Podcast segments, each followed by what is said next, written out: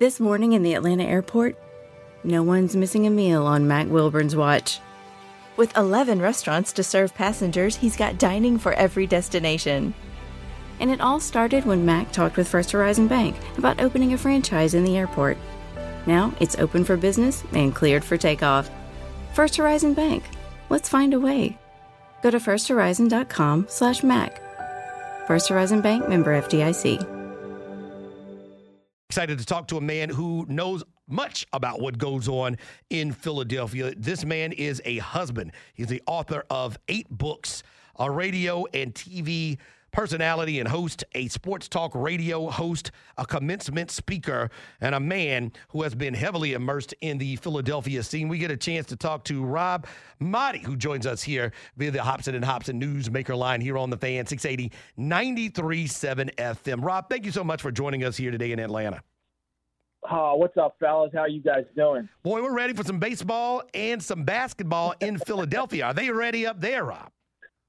Oh my goodness, they have been. It, it I wouldn't say panic since Sunday. The Sixers lost to Atlanta, but it, there's a lot of anxiety and tension because you factor in the loss and Joel Embiid's knee situation and him being day to day, game to game. You never know if he's going to step the wrong way do something. It, without Joel Embiid, obviously you saw what he can do on the court, 39 points in 20 uh, in 38 minutes on 21 shots. They're not even in that game. They're not in that game against Atlanta. So there's a lot of anxiety here. They're anticipating a huge win tonight in game 2 and and as you guys said before you pulled me on, it's a it's a must win.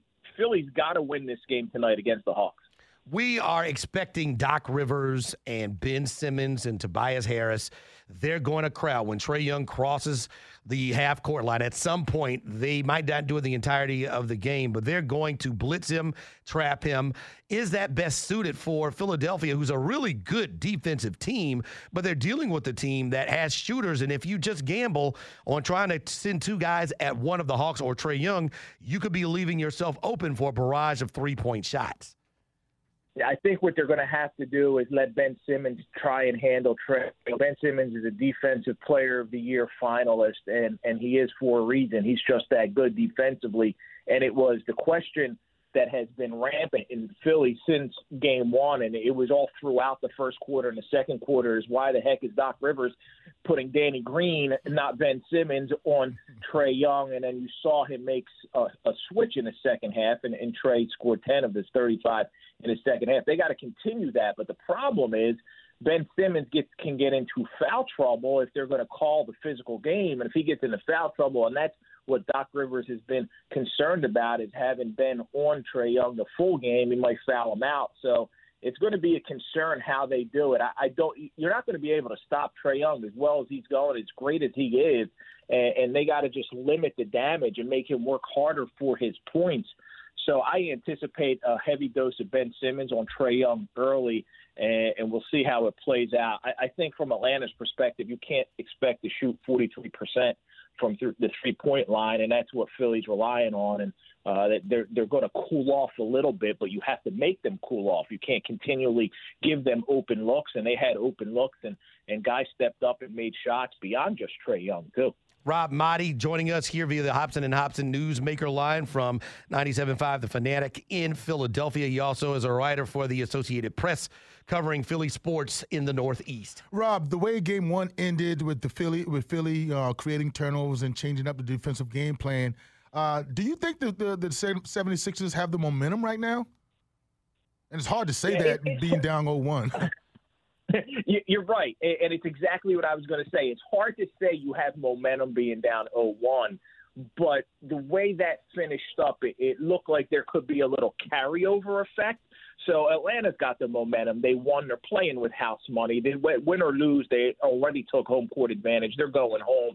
So I would say they have momentum, but the Sixers have a little bit of a carryover psychological uh, edge, somewhat in that they know if we play the way we did in the second half, we can handle this team. We are the one seed, and we should be able to win against the Atlanta Hawks in this series. And people going into it, I honestly, guys, I thought it was a five five game series if Embiid played. I said six games even if he doesn't play, and and, and that's just completely been flipped uh, upside down right now. I don't know what to expect. I don't know if Joel Embiid can.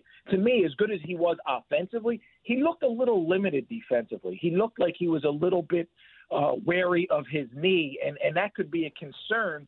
Uh, as the series progresses, and, and whether or not he can continue to go there. And uh, if if Atlanta needs to, they can always try and put Ben Simmons on hack a Ben and put him on a foul line, and and I think that could be a factor at some point in this series. So I no longer look at it as a five or six. I think this can go six, seven. How are folks going to look at Doc Rivers if it's not pulled out by Philadelphia? You know, good run in Los Angeles with the Clippers. Had a chance last year where they looked like they had a championship team. Didn't work out, but he does have an injured superstar. What kind of talk will be going on and what kind of talk is going on about Doc Rivers to get the uh, Philadelphia 76ers out of this dogfight they're going to be in? Oh, it'll be a colossal collapse because everybody's anticipating the Eastern Conference Final showdown with the Brooklyn Nets. long before we even got to this point, it was can they get past the Nets? Can they get past Brooklyn's big three? And and if you don't even get to that point, it's the season's a failure. Everything you did in a regular season to get to earn that number one seed and get the home court advantage is irrelevant if you don't even get past this round. And and Brett Brown even got to this round. He got to it two years ago against Toronto when they got to uh, Game Seven, and it was Kawhi's uh, quadruple uh, doink shot that beat them in Game Seven. So they need to win this series. Uh, Doc Rivers isn't going to get fired or anything along those lines, but he will be under intense scrutiny and heavy pressure, and he already is. In, in Philly, they're they're not. This process has been uh, a long time coming and several years in the making, and people are are excited. And his first time in 20 years, they're a one seed. They got the home court. They got an opportunity to get to the NBA Finals. There's no LeBron. There's no Steph Curry. It's open, wide open. It's there for them to take it. And, and if you lose to the Atlanta Hawks in the second round, uh, hell's going to be raised. We get a chance to talk to Rob Maaddi from 97.5, the Fanatic in Philadelphia, joining us here on the Home Team in Hamilton show. We'll switch gears and go to the Braves. Braves and Phillies. Braves have been mired in just up and down, back and forth. Sometimes the offense works, sometimes it doesn't. Sometimes the middle relief works, sometimes it doesn't. Sometimes uh, none of it works, sometimes all of it works. How does that compare to a Phillies team that's just a half game behind the Braves? This is a pretty big series. If somebody ends up getting swept, it could do some major damage to what they might have to do the rest of the summer very similar in that the Phillies have been extremely inconsistent. We thought the strength of this team would be the offense, which uh, last year was fifth in the, in the majors in runs scored, and, and they've been very poor offensively. Uh, their pitching has been inconsistent up and down. The three guys the Braves are going to face are the, the Phillies' top three men in the rotation Aaron Nola, Zach Eflin, and Zack Wheeler. Zack Wheeler, who's been really the ace and the best of the bunch the Phillies are a game under 500, three, two game, three games under 500 when those three pitch.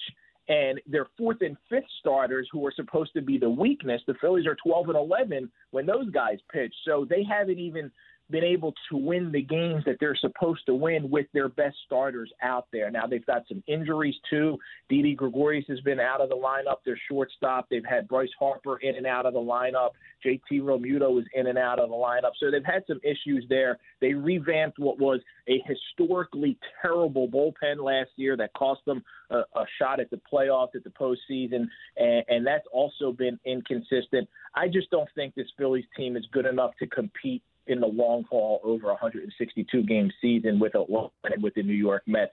When you look at the Braves, whether they win two out of three or lose two out of three in this series, uh, I, I think they're still going to be there at the end, guys. And Freddie Freeman's not going to hit 229. We know that. At some point, it's coming. Here he is coming to one of his favorite parks in, in Philly, and, and I, I could see him lighting up this in, in this series. And, and Atlanta's just got a better lineup, even even without Ozuna in there. They got a better lineup, and uh, I, I don't know what Shane Greene can do to to give uh, Snitker a little bit more a little bit more flexibility in in uh, as far as the bullpen is concerned. So uh, I look for Atlanta. Whether this series is a two out of three, either way, I don't think either team sweeps.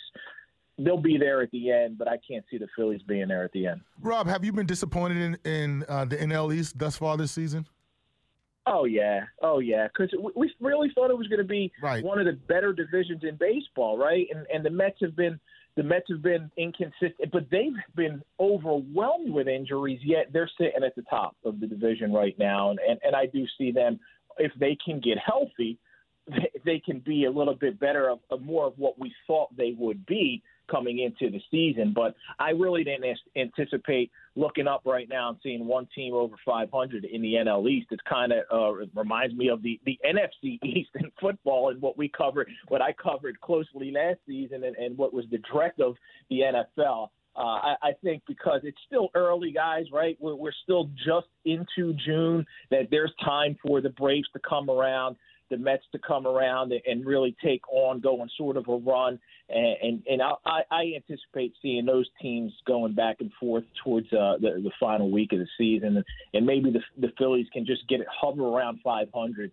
uh, something like that. So it, it, has been disappointing overall. We've had big news NFL wise with Julio Jones being traded from the Falcons to the Tennessee Titans. What's going on up there with the Eagles? New head coach in uh, Sirianni, and now it looks like a situation where it's going to be a lot of focus on Jalen Hurts, who's been a dynamic quarterback that everybody saw in uh, college. Will he get the opportunity to show that and stay that as the head quarterback uh, or the the starting quarterback for the Eagles? Eagles? And does he have to be as dynamic as he used to be? Guys, I think the number one priority for the Eagles this year in 2021 is to find out whether or not Jalen Hurts can be QB1 in 2022. Uh, I think this season is all about trying to figure out is he that guy because they've accumulated three first round picks, assuming Carson Wentz's trade he, he fits all the criteria and they get a first round pick for that. So with three first round picks next year, if they're not confident that Jalen Hurts can be the guy, they can use those picks to leverage a trade, whether it's for uh, already established veteran starter or to move up in the draft. So I think all eyes are on Jalen Hurts. He will get that opportunity. I think if healthy, he's going to start all 17 games. Uh, the Eagles don't uh, are not looking to be a contender in the NFC East. I see them being somewhere between a six and eight win team, which is division you never know. It, it could be uh, it could keep you in the mix into December. It's that bad, but they they founded Jalen Hurts with some talent. They dra- they drafted DeVonta Smith in the first round. You got a playmaker at wide receiver. You got Jalen Reagor, who was a first round pick last year, had a disappointing season, but with a new coaching staff, uh, a wide rec- former wide receivers coach is a head coach. Maybe he can help him out and get a little bit more out of him. The offensive line's coming back healthy, and that's going to be the key because if you can protect Jalen Hurts, he can improve on other aspects of his game. We saw what he can do with his legs. He's dynamic there, but he was he wasn't accurate. He was a under 60% completion percentage guy, so he's got areas where he needs to improve. But here's what I'll tell you about Jalen Hurts. He checks off all the boxes as far as the intangibles. He's a tremendous leader. He's got poise. He's got great character. Uh, he's not rattled. He he's already taken over leadership of this team. He's very well liked and respected in across the locker room, and I think that's important. The more players I talk to, the more I, I realize how important it is for a quarterback to be not just the leader of the offense, but the leader of the defense teams, and he has that. So uh, he's got all those intangibles now. It's just got to translate on the football field, and uh, it's a big year for the Eagles and a big year for him. Well, Rob, we certainly thank you for your time. You know, if this Hawks Sixer series goes a little little deeper than we would like it to go, uh, maybe we have you back on. And if it's a long series, we'll see what happens. Um, but we certainly thank you for your time, and we will love to catch up with you a little bit later down the road. Anytime, guys. I appreciate it. Just give me a shout. Thank you. Rob Maaddi, host in Philadelphia from 97.5 The Fanatic, covering Philadelphia. Tonight in Arkansas, there's a mother tucking in her daughter and turning off the light. A business owner is burning the midnight oil. An at home dinner date is plating up possibility. And it's all happening under one roof. How? The power of a conversation, like the one John from Integrity Solutions had with First Horizon Bank about his vision for a sustainable mixed use building. Now it's not just words, it's life. First Horizon Bank. Let's find a way. Go to firsthorizon.com slash John. First Horizon Bank member FDIC. The fan is ready for Brave season. Are you? 3 1 smoked high in the air, deep center field, and heading for the horizon. A home run by Olson. We're streaming every game of the Braves 2024 season free on the 680 The Fan app. So make sure you download it now and don't miss a pitch of the Braves this season.